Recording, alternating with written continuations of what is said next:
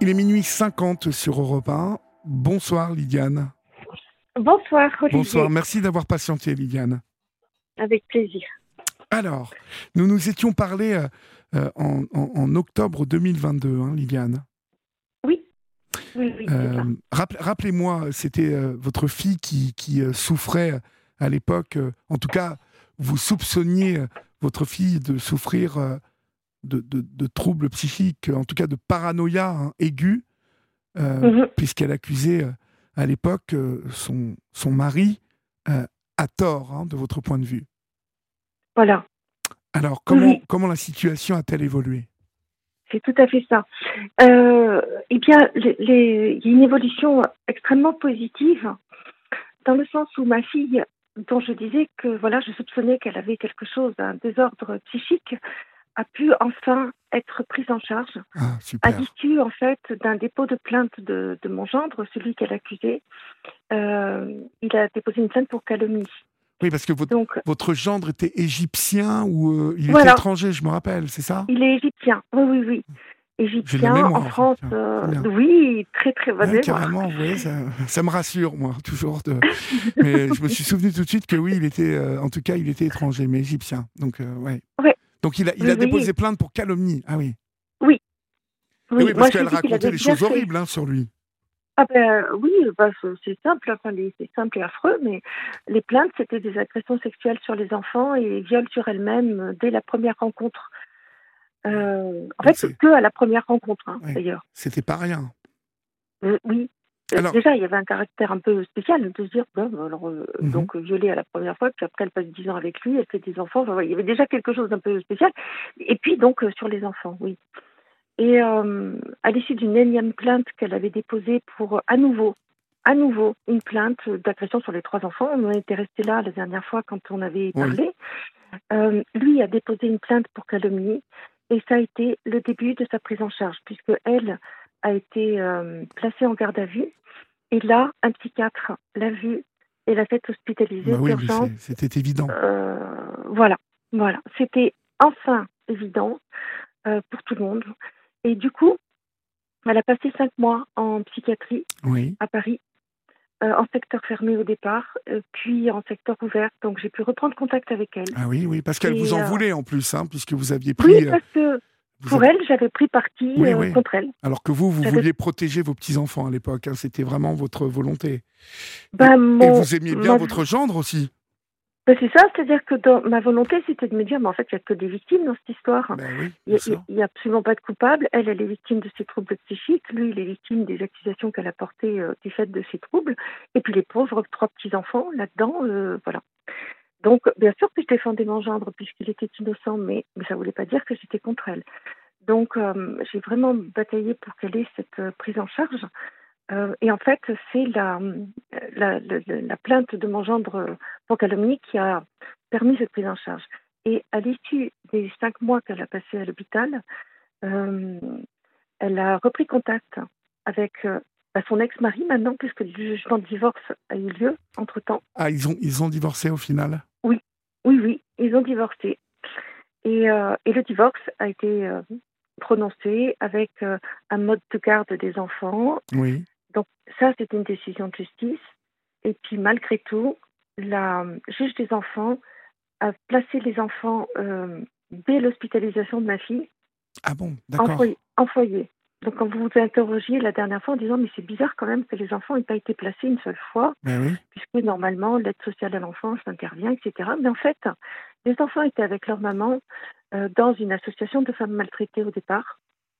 Et maintenant, j'ai tout ce versant-là, je connais maintenant, je sais son vécu à elle, Oui. qu'elle a vécu à travers tout ça. Et Oui. en fait, ils ont été déplacés de foyer en foyer, sept Oui. fois, dans Sept des, fois dans des, sept fois, dans des D'accord. locaux insalubres où il y avait des cafards, alors que le petit dernier, rappelez-vous, il avait une dérivation urinaire. Il était dans l'attente d'une opération. Donc, c'est assez scandaleux de se dire que tout le monde me disait à l'époque, mais elle va bien, votre fille, va bien, les petits-enfants vont bien.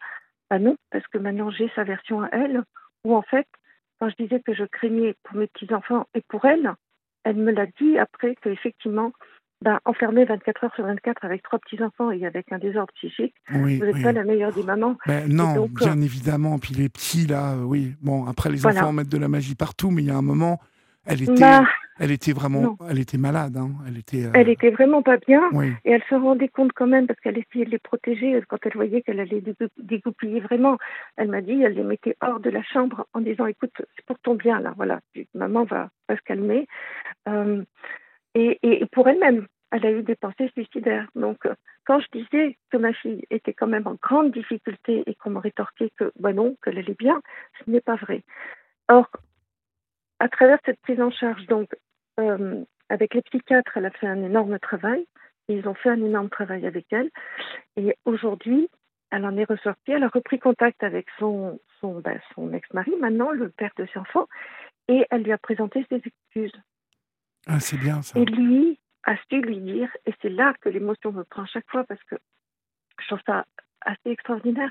Il lui a dit, euh, tu sais, euh, tu n'étais pas toi-même à ce moment-là. Chose qu'il avait beaucoup de mal à comprendre parce que lui, il était dans la rancune quand même. Bien sûr. Il, en revenait, il avait son vécu à lui. On Oui, lui avait- on oui. l'avait- elle l'avait privé de ses enfants, elle l'avait accusé de choses abominables. Et moi, pendant tout ce temps-là, je l'avais au téléphone, je lui disais, tu sais, tu l'as connue, ma, tu l'as connue, euh, ma fille, c'était ta femme, elle n'était pas comme ça. Ben Donc, oui. il s'est passé quelque chose. Et un jour, on aura l'explication, il faut absolument que tu comprennes qu'est-ce qui lui est arrivé. Il l'a C'est la compris. maman. Il l'a Et compris. bien, ça, il l'a compris. Ben oui. Quand il lui a dit ça et qu'elle me l'a dit après, je me dis, waouh, waouh, Ça, ça veut dire là, que l'équilibre Mm. des enfants et même leur équilibre à tous les deux est sauvé désormais. A- exactement. Voilà. Exactement. C'est-à-dire que euh, ils arrivent à communiquer maintenant. Euh, elle a reconnu ce qui s'était passé, que c'était donc faux, etc. Et les enfants ont pu voir leurs deux parents se parlant normalement, etc. Parce qu'il y a eu des sorties or- autorisées. Donc, en fait. Là, pendant que la maman était à l'hôpital, moi, je ne comprenais pas qu'on ne remette pas les enfants au papa. Ah ben non, parce que la juge des enfants avait dit non, non, non, les place en foyer. Pour moi, C'est très curieux plus- hein, quand même. hein. Mais bon. il avait plus l'injonction. Le jugement de divorce était prononcé. Mhm. Mais pourquoi Mais pourquoi elle les maintient en foyer Je ne comprenais pas parce que pour moi là, là ils étaient victimes du système, euh, Oui. bah, de, de- voilà, de, de- de la décision de la juge des enfants. Ils n'étaient plus victimes. Et est-ce que les enfants sont sortis là maintenant Ils ont Non, ils y sont toujours. toujours pas? Oh. Ils y sont toujours. Euh, la juge des enfants avait prévu une convocation le 26 juillet. Au total, comme les deux avocats des deux parties, là maintenant du côté de mon gendre et de ma fille, se sont harmonisés toutes les deux pour dire, en fait, euh, là maintenant, euh, conjointement, les parents, ils veulent que les enfants sortent. Bah, bien sûr, eux, bien sûr. Ils ont leurs droits enfin, parentaux. Eh bien, elle a juste accepté d'avancer la date prévue du 26 juillet au 11, donc c'est bientôt, mais on n'est pas à l'abri qu'elle décide qu'il faudra un retour progressif.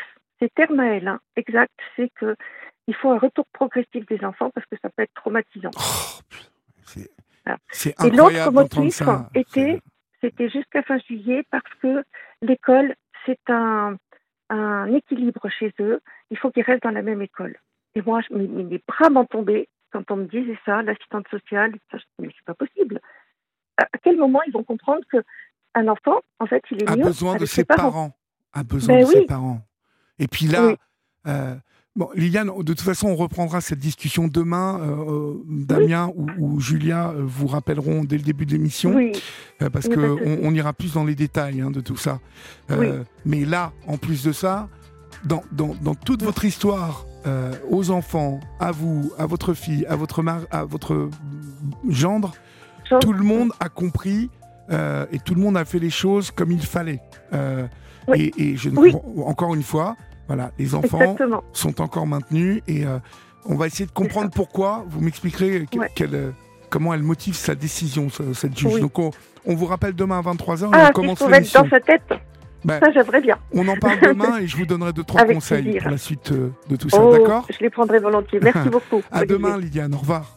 À demain. À Au demain. revoir. Au revoir. Chers amis, euh, on retrouvera Lydiane donc demain en début euh, d'émission.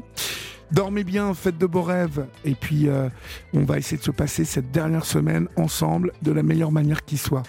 N'oubliez pas qu'ici, euh, les programmes de la nuit continuent. Euh, demain matin, Gaspard Proust, trois fois dans la semaine, commente l'actualité. C'est à 8h34 dans la matinale de Dimitri Plavenko et de toute la rédaction de 1. Ne ratez pas. N'oubliez pas qu'ici, on vous aime. Salut, à demain, 23h. Salut.